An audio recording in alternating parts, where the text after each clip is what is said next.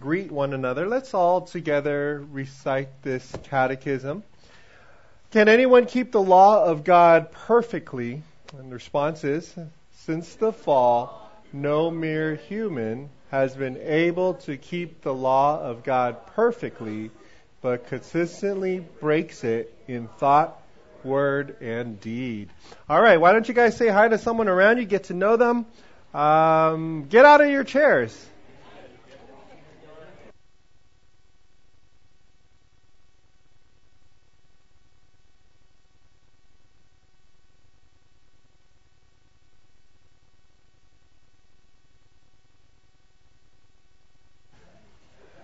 Good morning. Good morning. It's good to be here.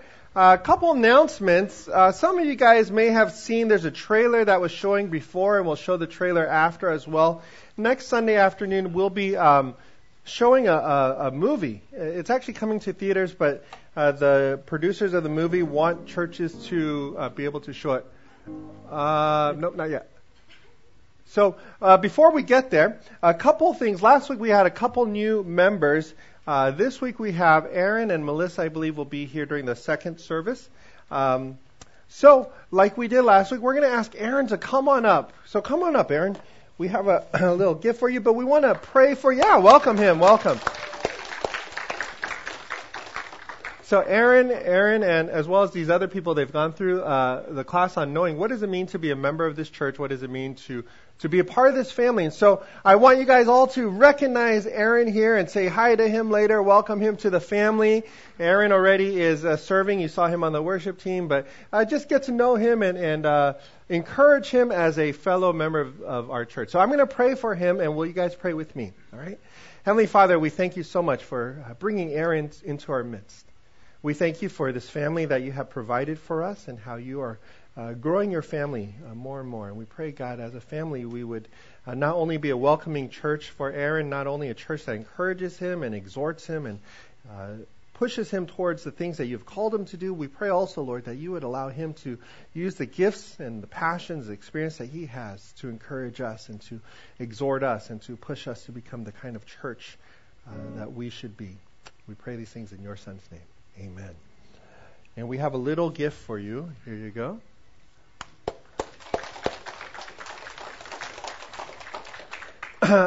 I feel like the um, the movie really the, the the next movie really wants to be shown. So um, maybe we can hit the lights and we will show the.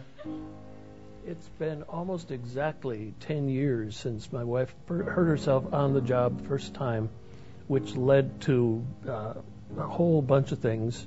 Kay's situation has gone from oops to uh oh to oh my god to holy and it's still there. I mean, she still can't walk from the original surgery. She's uh, wheelchair bound, doesn't get out very much, is on dialysis now because her kidneys failed. And I've been the guy who's been there all that time. And I was just putting so much pressure on myself. And so finally, one of the guys, a good buddy, called me at home and he said, We are going to get you a Stephen minister. He knew all that story. And he said, We're going to get you a Stephen minister. And I said, Well, it's time. It's time. My Stephen minister is just a little bit older than I. And sometimes when, when we're together, I, I have to say, even to him, you know, we're just like two old farts sitting around drinking coffee on a Wednesday morning. It's just so easy to be with him. He, he's just so tuned in to what I'm doing that he knows the right questions. He never suggests anything. He's not there to he's not there to tell me what to do. He's there to get me to talk to myself until I discover what is necessary. And I can tell him anything. He listens to anything. He listens to the good stuff, he listens to the bad stuff.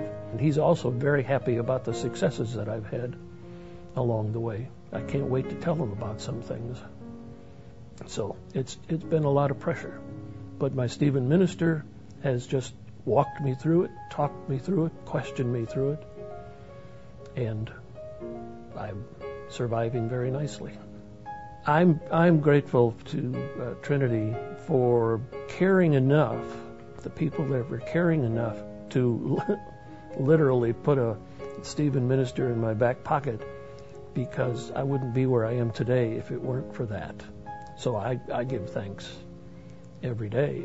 In fact, my my connection with the church now is I, I don't go to worship to take, I go to give. I, I have gotten so much from the church, so much through the, my Stephen minister, that I go to give it all back, or give us back as much of it as I possibly can every Sunday morning. This this relationship with the Stephen minister is about you and God and, and getting you through the next period.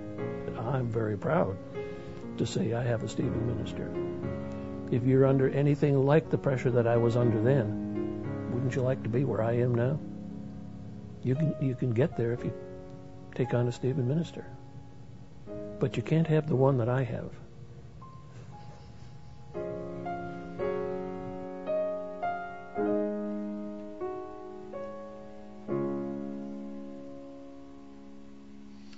So the Stevens Ministry is a ministry that we have recently uh, started. It is uh, hasn't fully been um, ramped up, but we are in the process of informing, recruiting, uh, and then training men and women who will be the kinds of people that you heard about here that provides the kind of care that we all should be providing, but sometimes we just don't know how to. If you are interested in becoming a Stevens minister, there are a couple Stevens leader uh, that you can talk to. Grace and Keaton are back there, Stanley and Esther, as well as Bill Young. Uh, they are all Stevens leader, and so their job is to equip us as a church family to uh, raise up people who could provide the kinds of care that you just saw in this video. And, and isn't that a wonderful thing? As a church, we could actually care for people in that way. Uh, let me pray. If you need a Bible, we're going to uh, hand you a Bible, and we're going to get started in today's sermon, okay? So, would you pray with me? Heavenly Father, God, we are so grateful once again that we could come as a church family. We're reminded that every single one of us, we're, we're broken. Uh, we have our own problems, whether it's physical or family, whether it's addiction or sins. Uh, we all come as broken people, uh, needing the grace that you provide through your Son Jesus Christ. And so, Father, would your Spirit just minister to us as we minister to one another here? Pray these things in your Son's name. Amen. So, over the past few weeks, we've been um, going through this series called We Are Family, and we're looking at the book of Ephesians because the book of Ephesians, uh, one of the main points of the book of Ephesians is it teaches us uh, what a family looks like and how God lays a foundation for the church, you and me, to be part of the same family. Paul reminds us that when we are together, right? When we are together as believers, it doesn't matter if you're Jewish or Greek. It doesn't matter if you're Chinese or Japanese. It doesn't matter if you're, you're Polish or, or a mix of all these other races. It doesn't even matter if you're a pagan or an atheist or Buddhist or Muslim. If you believe in Jesus Christ, He's the one who draws us together. In fact, the gospel, the power of the gospel of Jesus Christ is, is it, it brings all these disparate groups together. People we once considered enemies, or perhaps people we once considered others, or people we would have nothing to do with, Paul reminds us that in the church, we are one family. We are one faith. We have one baptism. We have one God. And it doesn't matter if you're young or if you're old, we are part of a family. And I'm so encouraged uh, last week because in Ephesians chapter 4, Paul also reminds us that in this family, even though we're one, every single person has a job. Every single person has a different set of skills, different spiritual gifts, different ministry, and every person contributes to the family. There's, there's no one who, who says, oh, I, I come just to receive. I come also to give. Kind of like the video of Jim sharing. He comes to serve. He comes to give. And last week, well, we had this ministry fair. I was so encouraged because so many people, so many various people signed up uh, for different jobs. And once again, Paul reminds us if you are a follower of Jesus Christ, you are a family of God. And if you're a member of this family, we serve one another so that this family will grow mature and become like Christ. So Paul's talking about church unity throughout the first half of chapter 4. Paul kind of shifts gears a little bit. We're going to look in Ephesians chapter 4 verses 17 and following. He goes from church unity and he shifts gears and now he talks about church purity. Right? First he talks about unity, now he talks about purity. And so I want to address one of the great myths of our time. Uh, before we get into this, because some of us we might be thinking, well, you know, Paul's writing 2,000 years ago. What's the big deal? How does it relate to me? One of the myths of our days is that the human race, mankind, is generally good. Right? It doesn't matter if you're a believer or not a believer, but there, there's this uh, prevailing myth that people are basically good, and as time marches on, society will only get more and more utopian. And when evil does happen, we think, well, that's an anomaly. That's a rarity. That that rarely ever happens. You know, the Hitlers, the Stalins, uh, those are like once in a generation kinds of people. But by and large, we believe that humankind is good. There's this famous. Uh, there's this famous Russian activist, uh, Alexander Solzhenitsyn. He he spent uh, about a decade and a half in the Russian prisons, the gulags. And he, in fact, he, he wrote a book called The Gulag Archipelago, and he talks about this backbreaking work that he did in uh, the gulags. And he, he makes his comment. He says, if only it were all so simple, if only there were evil people somewhere insidiously committing evil deeds, and it were necessarily only to separate them from the rest of us and destroy them. But the line dividing good and evil cuts through the heart of every human being, and who is willing to destroy a piece of his own heart? And what he's saying is, sometimes we think, well, we're good and they're evil. And the problems with the world is to take all the evil people, put them in a prison, or destroy them, and the world will be good. Here's a man who saw the very worst of humankind in the Russian prisons. He was the, the victim of torture for a decade and a half. And he makes this comment that evil isn't just out there, evil's in here. G.K. Chesterton, uh, well, at least this is attributed to him, uh, was famously asked, What is the problem with the world? His response was, I am. And I think that that reflects the truth that the human condition there is a problem in each one of us. And Paul describes this. Apart from Jesus Christ, he says in verse 17 and following, Now this I say and testify in the Lord, that you must no longer walk as the Gentiles do, in the futility of their minds. They are darkened in their understanding, alienated from the life of God because of the ignorance that is in them, due to their hardness of heart. They have become callous and have given themselves up to sensuality, greedy to practice every kind of impurity. It's pretty heavy words that Paul is saying about humanity. So we're going to flesh this out a little bit, but basically what he's saying is Christians, members of God's family. Earlier on chapter 4, he said, This is how you should walk because the way you walk matters.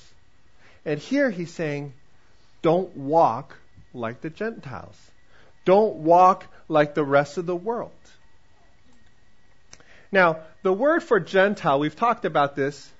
Uh, the word for Gentile can mean uh, two different things, right? It could either mean anyone who's not a Jewish person. Right? We've talked about the Jews and the Gentiles, and everybody who is not a Jew uh, was a Gentile. It was kind of ethnic, and literally that's what it means. It means the, the world, the ethnic people, the ethnos. But here, Paul is making a specific point to say Christians don't walk like the Gentiles, and he's actually making a separate category. There's Jews, there's Greeks, and there's Christians, and a Gentile is anyone who follows the patterns of the world. And what that means is a person who says, this is how the world behaves. When the, when the, when I'm cheated, this is what the world says I should do. When I'm wrong, this is what society tells me to do. When I'm uh, shortchanged, this is what uh, all my friends tell me to do. That's the world. That's the Gentiles. Versus a Christian, anyone who has been saved and follows Jesus Christ as their Savior. And Paul says, Christians, do not walk like the world. Do not walk like those who walk in the world. Do not walk like the Gentiles. Notice how he describes their walk. Now, this I say and testify in the Lord that you must no longer walk as the Gentiles do in the futility of their minds. Now, this is so important because I think a lot of times we, we, we, boil Christianity down to a feeling, right? Like, but notice how the mind controls so much. He says their minds are futile, their reasoning is flawed, their logic apart from Jesus Christ is broken. The word for futile it literally means useless. It's void without. It's like a hamster in a wheel. It's running around in circles and it's never going to get out. It's just running and running and running with no purpose. They don't see the bigger purpose. And Paul says, humanity apart from God, there's a lot of activity. There's a lot of work. There's a lot of action. But there is no eternal significance. Solomon, the, the wisest man on the, on the face of the world, makes this comment. And he's writing this book, Ecclesiastes, uh, some say after uh, a long life of just indulging in pleasure, indulging in, in sex, indulging in all the gratifications a, a man can indulge in. And he says, I've seen everything that is done under the sun. I've had all the experiences. I, have done done everything that a person could possibly do, and behold, all is vanity. All is futility is the word there, and it's a striving after the wind. It, it's chasing after something that is fleeting. Right? And he spends the entire book and he says, Well, you know, I tried doing this. I, I pursued pleasure. I pursued sex. I pursued, you know, women. I pursued knowledge even. But everything at the end of the day is useless. He goes on later on in chapter 2. It's kind of interesting. If you've never read the book of Ecclesiastes, I encourage you to. Then I saw that there is more gain in wisdom than folly. This is him saying, This is what happened when I try to pursue wisdom, when I try to pursue knowledge. There's more gain in wisdom than in folly, as there is more gain in light than in darkness. Right? The wise person has his eyes in his head, but the fool walks in darkness. And yet, I perceive that the same event happens to all of them. Then I said in my heart, What happens to the fool will happen to me also. Why then have I been so very wise? And I said in my heart that this also is vanity, for all of the wise, for of the wise as of the fools, there is no enduring remembrance, seeing that in the days to come all will have been long forgotten. How the wise dies just like the fool. So I hated life because what is done under the sun was grievous to me, for all is vanity and is striving after the wind. And what he's saying here is the richest, most powerful, wisest man, surrounded by wisdom. He's saying, yeah, it's better to live wisely, right? It's, it's, you know, it's just like walking in light, walking in darkness. But, you know, the wise guy, the wise person gets sick, the fool gets sick. They, they both get the same illnesses. Their, their bodies both break down relatively the same. Now, the wise person may, may have more luxury, but at the end of the day, it doesn't change the fact that everyone dies. And everyone one day will be forgotten as well. So, what is the point of pursuing wisdom? Is what Solomon is asking. It hits pretty close to home. I think when we read someone like Solomon, we, we live in probably one of the most educated areas of the world. There are probably more uh, PhDs in your workplaces or in your communities than, than anywhere else in, in the world. Right? We're, we're amongst there. We are a very highly educated group and we love education. But what the world values, maybe what some of us values, is temporary, is fleeting. You know that we cannot take our wealth with us when we die. We can't take our degrees, we can't take our grades, we can't take our diplomas. One day, our bodies will fail us. One day, the health and fitness that we pursue will be gone from us. And one day we will die too. There's a man I, I read recently about. I, I actually, uh, I, am kind of, I, I enjoy uh, reading about how people hack their own bodies. There's a guy by the name of Dave Asprey. Uh, he created the bulletproof coffee. So if you guys ever had butter in your coffee, you could thank him. Uh, but Dave Asprey is kind of an interesting guy. He spent over a million dollars, right, hoping to elongate his life. He wants to live to 180. That's his goal. He wants to live to 180 years old, and he spent literally over a million dollars so far trying to live longer. And it doesn't matter how rich you are or how long you live. The truth is, all of our lives, all of our pursuits, all of our passions apart from Christ will one day be like chasing after the wind. And apart from God, all of these things, these philosophies, these trophies that the world holds up, the scripture tells us it's meaningless. So why do people pursue all these things that are ultimately meaningless? Notice what Paul says. They are darkened in their understanding. And, and the picture that, that Paul gives us, it's almost like an eclipse that goes over their mind. It's like a cloud passes in front of the sun. Their minds are darkened. There's a darkness that prevents them from seeing God and seeing God's plans for them. Last week I, I showed a picture of an eye. Somehow that, that's been kind of stuck in my, my uh, memory. Uh, our family has a uh, family history of some eye disease. There's a condition called macular degeneration. Uh, so I'm actually kind of scared about this because we do have a family history of this. But apparently, what happens in macular degeneration is the, something happens in your eye where you begin to go blind starting from the center of your eye. And so if you're looking out, this is literally what you're seeing. And over time, you're, as, you're, as you uh, succumb to the effects of wet age-related macular degeneration, you just grow more and more blind. And what Paul here is saying is that's what happens with our minds. We, we begin apart from God, but there's this darkness that is looking right at God. That if, if that darkness was removed, we would know God, but right where we are looking at God, right where we're thinking about God, it's blurry, it's dark, it's blind. Paul tells the church in Corinthians, Corinth, he tells them in 2 Corinthians 4, in their case, the God of this world has blinded the minds of the unbelievers to keep them from seeing the light of the gospel, the glory of Christ, who is the image of God. And what Paul here is saying is the natural condition of the world is that the world would much rather believe anything and everything than believe in the existence of a loving God that wants to have a personal relationship with you. It's interesting. I, I went to UC Davis. Not many people know this. I was a religious studies major. It's not because uh, I enjoyed religion so much. It was because I was getting kicked out of my major and I needed to graduate. Otherwise, my parents would just be, you know, so mad at me. So religious studies was the closest one that I was to graduating. So I, I really enjoyed religious studies. It, it really was a fantastic program at UC Davis, which is, you know, a secular school.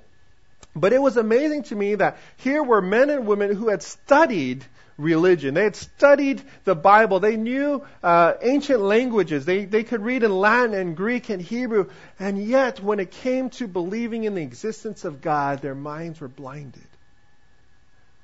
And Paul tells us apart from God, every single person's mind is blinded, their understanding is darkened to the existence of God. They would rather pursue pleasure and wealth and fame and status than contemplate the thought that there is an eternity out there and there's a consequence for the actions they have they have had.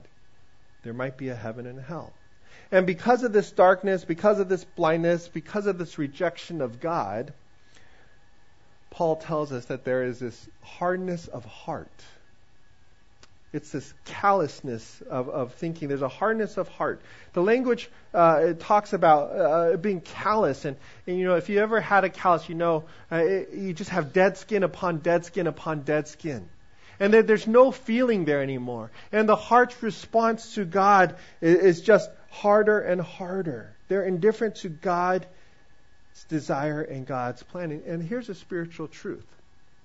Oops. Here's a spiritual truth when we hear from God, and we reject God's word, we do not obey God's word, we do not respond to God's word, we do nothing with God's word, our hearts become hard. Our hearts become calloused. Dead skin builds upon dead skin, and it becomes harder for us to hear from God, to know God. Scripture tells us our heart is like a stone. The author of Hebrews writes this, therefore, as the Holy Spirit says, now he's talking about the Old Testament uh, Israelites as they're leaving, uh, as they're leaving Egypt. He says, today, if you hear his voice, do not harden your hearts as in the rebellion on the day of testing in the wilderness, where your fathers put me to the test and saw my works for 40 years. Therefore, I was provoked with that generation, said, they will always go astray in their hearts. They have not known my ways, and I swore my wrath, they shall enter my rest the people of Israel, the nation of Israel, had God literally in their presence. Right? They had the smoke, they had the flame, they had the Shekinah glory resting on the tabernacle. And yet, they did nothing with God's word. They did not respond to God's word. How much so for us today? When we hear God and we reject God, will our hearts be hardened? And the natural progression, Paul tells us, is this. When our when our minds are futile in their thinking, when our understanding is darkened, right, blinded, when our hearts become hard, the result is we practice every kind of impurity. They have become callous and have given themselves up to sensuality, greedy to practice every kind of impurity. It's a, it's a pretty grim picture. And Paul actually, this whole chapter is, is kind of a rehash of the letter that he writes to the church in Rome. he writes, For what can be known about God is plain to them. Now he's talking about the world. Because God has shown it to them, for his invisible attributes, namely his eternal powers, divine nature, have been clearly perceived ever since the creation of the world and the things that have been made. So they are without excuse, for although they knew God, they did not honor him as God or give thanks to him, but they became futile in their thinkings and their foolish hearts were darkened. Claiming to be wise, they became fools, and exchanged the glory of the immortal God for images resembling mortal man and birds and animals and creeping things.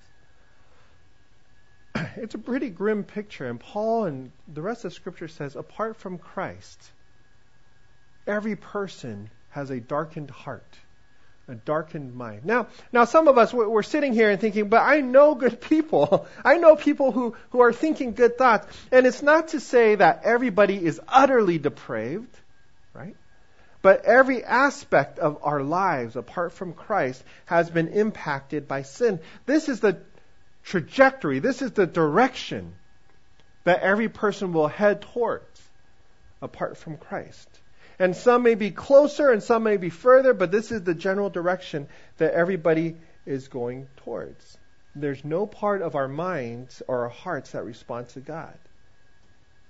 And Paul reminds us, you Christians do not walk like the rest of the world. Do not walk like the people who think this is the only thing that matters. These are the only things that, that, that are important. This is what I want to spend my time and my energy and my money on. This is how you should live.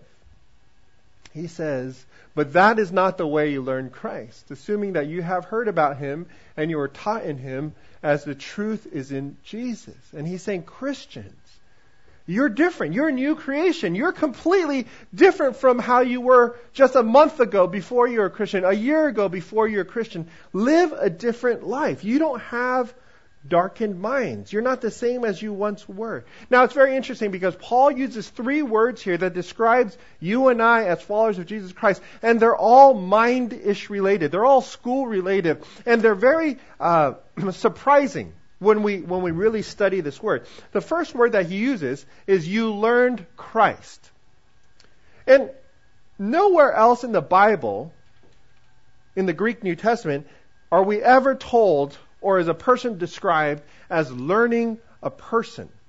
Right? He doesn't say, you learned about Jesus. You could tell me that he was 5'10, brown hair, brown eyes. It doesn't say you learned about Jesus. He said, you literally learned Christ. Nowhere else in uh, other biblical or non pre biblical documents is anyone commanded to learn a person. It's a, it's a novel thing that Paul writes here. And what Paul is saying here is that as believers, learning about Jesus, it's more than just learn, learning about Jesus, it's more than just saying this is, you know, he was born in a manger, he was uh, lived here during these years. It means that we have a personal relationship with Jesus Christ. Notice what Jesus says about eternal life. This is eternal life that they may know you, the only true God, and Jesus Christ whom you have sent. The idea here is that you know in such a personal and intimate way who Jesus is, that you're learning a person. You're not just learning about them. You you know everything about him or her, right? That's the idea of, of learning the person of Jesus Christ. It's this personal, intimate, relational knowledge. And he's saying to you, if you're a follower of Jesus Christ, it's not just head knowledge, guys. It's not something you just read in a book. It's not something you studied. It's not something you got a degree for. It's because you have a living, live relationship with the only Son of God. The next word he uses is you heard him. And it's not you heard about him, but literally what, what he's saying is you heard Jesus. It's almost as if he says Jesus spoke to you. And it's interesting because he's writing to the church in Ephesus where most of the, the congregation and have not seen Jesus. They have not heard Jesus. So what is Paul talking about? And what he's saying here is as believers, when we study God's Word, when we read God's Word, when we spend time in God's Word, Jesus speaks to us. When we say the Word is living and it's active, when we say the Son of God came, the Word of God came and, and dwelt among us, we are saying that Jesus really resides in these words, and as we study His words, Christ is speaking to you. You ever come across a passage of Scripture that you might have read a dozen or so times? And all of a sudden you're, you're reading it and you're like, oh my goodness, why have I never seen this my whole life? Why, why am I suddenly convicted uh, of how this applies in my life? It's because Christ is speaking to us through His Word. And finally, you learn Christ, you heard Christ, and you were taught in Christ. And it's so weird because the way Paul uses these three verbs, it's, it's not typical in, in, in Koine Greek, but he says you are taught in Christ. Christ is the school Christ is the environment. Christ is the atmosphere in which you learn Christ. Christ is the, uh, the, the topic, the subject, right? Christ is the messenger, and Christ is the medium which we learn our faith. And what Paul here is saying is not only have we, uh, do we have an intimate relationship, not only is Jesus speaking to you and me through his words, but it's in Christ, it's in that relationship with Him that we are learning about what it means to be saved. And he's saying, Christians, you're, you're called to walk differently because we have a life giving relationship. The reason we live differently, the reason we look different, we should look different from the rest of the world, is because there is a living God that is guiding us. There's a living God that is challenging us. There's a living God that's saying, hey, hey, don't do that. That's not pleasing to me. Or, hey, why don't you reach out to this person? Because he's also one of my daughters and one of my sons. We are to walk differently because we are in a real life giving relationship with Jesus himself. He goes on, he says, This is how we should walk. This is how we should live. Put off your old self, which belongs to your former manner of life, and is corrupt through deceitful desires, and to be renewed in the spirit of your minds and to put on the new self created after the likeness of God in true righteousness and holiness. And actually, Paul talks about putting off and putting on several times uh, throughout his epistles, but here he gives us three instructions. You should live this way because you have a relationship with God, and this is how you should live. Right? He first gave us the motivation, and now he gives us the mode. And he says, This is how you should live. The first thing that he says is you should put off the old self put off the old self. It, it, gives us a picture. If you have ever worked in a yard or you come in and you're just sweaty, maybe you've played sports, and you're just like, oh, I'm so gross. You know, I got mud, I got grime, I, you know, I got grease on myself. You just take off all the old stuff. And maybe you toss it in the laundry or toss it in the hamper and, and you hop in the shower. And that's the picture that, that Paul is giving us. He says, all that old dirty filth. And that's what it is. The way you used to think, the way you used to talk, the way you used to act, the way your mind worked, the way uh, you, you behaved around others, the way you had relationships. Take it off. You, you literally, you have to take it off and, cast it aside. Right? The thing about taking it off is we have already done that once when we accepted Jesus Christ our Savior. He exchanged our old rags for his robe. But Paul here tells us in another sense every single day of our life, we choose to take it off. We're working out our salvation. Every day, there is a part of our lives where we say, you know, that's just not right. That's not good. Recently, in my small group, we've been watching this video on how to parent. I've been a parent for, how old are you? 12 years? Yeah, I've been a parent for 12 years. Uh, it's hard. Right? It's, math isn't my strong suit. I've been a parent for at least 12 years, and I think I'm a pretty good parent. And so we're watching this video, and you know, this guy, the speaker, uh, Paul Tripp, is, is just talking, and I'm realizing I have so many behaviors and patterns that I picked up either from my parents, or I picked up from society around, or, or you know, I just think these are good ideas, and I realize these are these are worldly. These are these are patterns that are not from God. These are things that I need to take off. I need to take off the way I'm treating my kids and I need to put on something else. And every day we have to deliberately choose will today be a day where I take off the old self?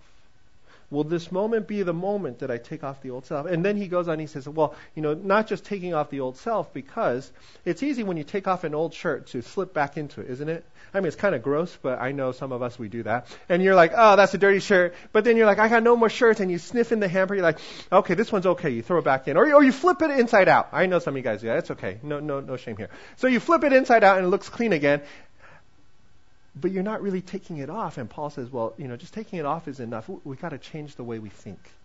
We need to allow our minds to be renewed. Because it's easy to say, well, I'm going to stop gossiping. I'm going to stop slandering. I'm going to stop being very um, brutal in my language towards other people. But the way we think needs to be washed in God's Word. We need to allow the, the patterns, the, the thinking patterns in our minds to be changed by God's Word. We need to allow God to say, uh, you know, this thought process is wrong. Let, let, me show you in Scripture what you should be thinking. Uh, Paul writes this very familiar passage in Romans chapter 12. Don't be conformed. Don't be stamped in the image of the world, but be transformed by what? The renewing of your mind. And when your mind is renewed, you may test what is the will of God. You could say, this is not the right parenting method because I just studied scripture. This is not the right way I should manage my, co- my coworkers or my employees because I just read scripture. This is not the way that I should be relating to my friends because I just read scripture. When we allow our minds to be renewed, we're able to discern what is the will of God. And this is done when we study and read God's Word. I'm so encouraged. I've been meeting with a group of people, several groups of people, and we're, we're just reading the Scripture. That, that's really all we're doing. We're reading Scripture and we're just praying for each other. And as we're reading Scripture, it's like, oh, I'm reminded this is what God wants me to do. Right? For a person who's been a Christian for you know 30 plus years, I, I feel like I've already read Scripture a lot of times. But every time I come to Scripture, God challenges me and God speaks to me and says, you know, this is where your thinking is wrong. This is where you need to confess. This is where you need to repent. This is where you need to change. And I'm so encouraged that I know there's other groups of people here. You're just reading, you're studying scripture. You're like, what should I be thinking about this particular topic? And you're not turning first to Google. You're not turning first to your friends. You're not turning first to forums. You're turning to God's Word and you're saying, what does God's Word has to say about this topic? And you're allowing your mind to be transformed and you're allowing your mind to be renewed so that the way that you think, you'll, you'll be able to discern the will of God. What areas in your life do you need to put off? What areas in your life do you need to have your mind renewed? And this is a tricky thing because most of us, we tend to think we're right. We tend to think, well, my way of thinking is right. Will you humbly come to God's Word and say, well, if I'm wrong, I'm wrong, but I want God's Word to reign in my mind? And finally, Paul tells us you don't just take off the old stuff, you don't just allow your minds to be renewed. You actually have to put on the new self. And that means daily choosing the attitudes, characteristics, and motivations of Christ. Right? Because just because you take something off, the, the process isn't complete until you put on God's characteristics. And maybe for some of us, it's just being impatient. It's like, okay, I won't be impatient. I know God says I should be patient. But it doesn't matter until we put it on, put on patience, put on the fruit of the Spirit, where we live it out and say, I'm going to deliberately choose to live the way God wants me to choose and do the things that God wants me to do until this process is over. We need to actively put on the new self. And that's what you are. That's who you are. That's literally who you are. And most of us, we live as if we're still the old person. We're like, oh, Jesus Christ saved me, and it's okay to keep on living the way I've always lived. But Paul says, no, do not live that way because you have a living relationship with Jesus Christ. Do not live that way because you are a new creation. This is how you should live. Take all that old stuff off. Your old temper, your old uh, sins that beset you, your old addictions. Take all that off. Change the way you think. Study God's Word. Meditate on God's Word. Memorize God's Word. And allow the Spirit to put on this new self so that you will behave and you will look completely different than you did before. And sometimes we think, well, you know, if God wants me to be patient, God's going to make me patient. But Paul here says, no, this is your job. You got to put it on. You, along with the Holy Spirit, you're working together so that Christ will mature you.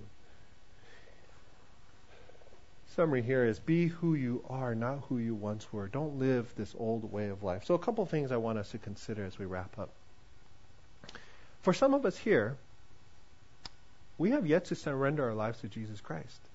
Some of us here, we, we might have grown up going to church our whole lives, and, and we, we know what the gospel is, and we know what, what everything is, but we've never surrendered. Our, we've never said, God, I want this new life. We've never said, God, I, I want to follow you. maybe for some of us here, maybe we have at some point in our life, but it's been a long time since we've taken anything off.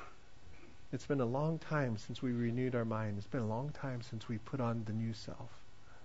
And if that's you here today, I encourage you, would today be the day where you say, I'm just going to, I want to follow you, Jesus. I, I want to give my life to you. I know I'm a sinner. Will you forgive me? Or for some of us, it's, it's been a long time, Jesus. I know you've saved me, but I've been doing things my own way for a long time, and, and I haven't taken off any sin. I, and I guess if people were to look at my life, I'd look pretty much like everybody else the way I talk, the way I act, the way I spend time, the way I spend money? Will you help me identify the things I need to take off? Second thing is identify the areas for those of us who are Christians, because it doesn't matter if you've been a Christian for one month or 50 years. We are always growing in Christ, growing in maturity until Christ returns. What, what's an area that you need to take off? What is an area of your life that you, you, you don't even realize maybe, and you need someone just to say, hey, have you considered this? The way you speak with your neighbors, the way you love them, the way you treat your family, the way you talk to your coworkers, the way you save or spend, what is an area of your life that you, you need to take off, allow God to change the way you think, and put on? And I know, I know it's really hard because it's so easy for us to say, well, I'm pretty much perfect. Jesus, you could come back and there won't be much change. The truth is, we are all in process. What attitudes, what behaviors, what speech do we need to take off and allow God to put on? And finally, here, Will you allow this week to have your mind renewed? It could be as simple as saying, I will spend time reading God's Word. Every day, I will spend time reading God's Word. It could be something even more specific and saying, I don't know how I should love my enemies. So I'm just going to do a search in the Bible on all the passages that say to love your enemies and what that means and what that looks like. It could be something more systematic. I'm going to just read straight through the Bible. Or I'm going to read for five minutes a day. Will you allow your mind to be renewed? Now, being, having your mind renewed is only part of the process. process. You, you can't just say, oh, I have a new mind. I know all the things that Scripture says. It's putting into practice so your hearts are not hardened, your hearts are not calloused. And Christians, my encouragement to us as a church, as we grow in maturity, as we grow as a family, would we grow so that we look different from the rest of the world? We think different from the rest of the world. We act different from the rest of the world because we have a relationship with the true and living God. Will you pray with me? Heavenly Father, we do thank you for allowing us the privilege and the honor of being called your daughters and your sons. We thank you that you have taken this old self, this old heart, you replaced this heart of stone, and you've given me a heart of flesh that knows you and loves you and is able to receive love from you. And because of that, we're able to love one another. So, God, would you help us as a church identify those areas that we need to change? Identify those areas that, that we are still living like Gentiles. Would you change the way we think? Would you change the way we act? Pray these things in your Son's name. Amen.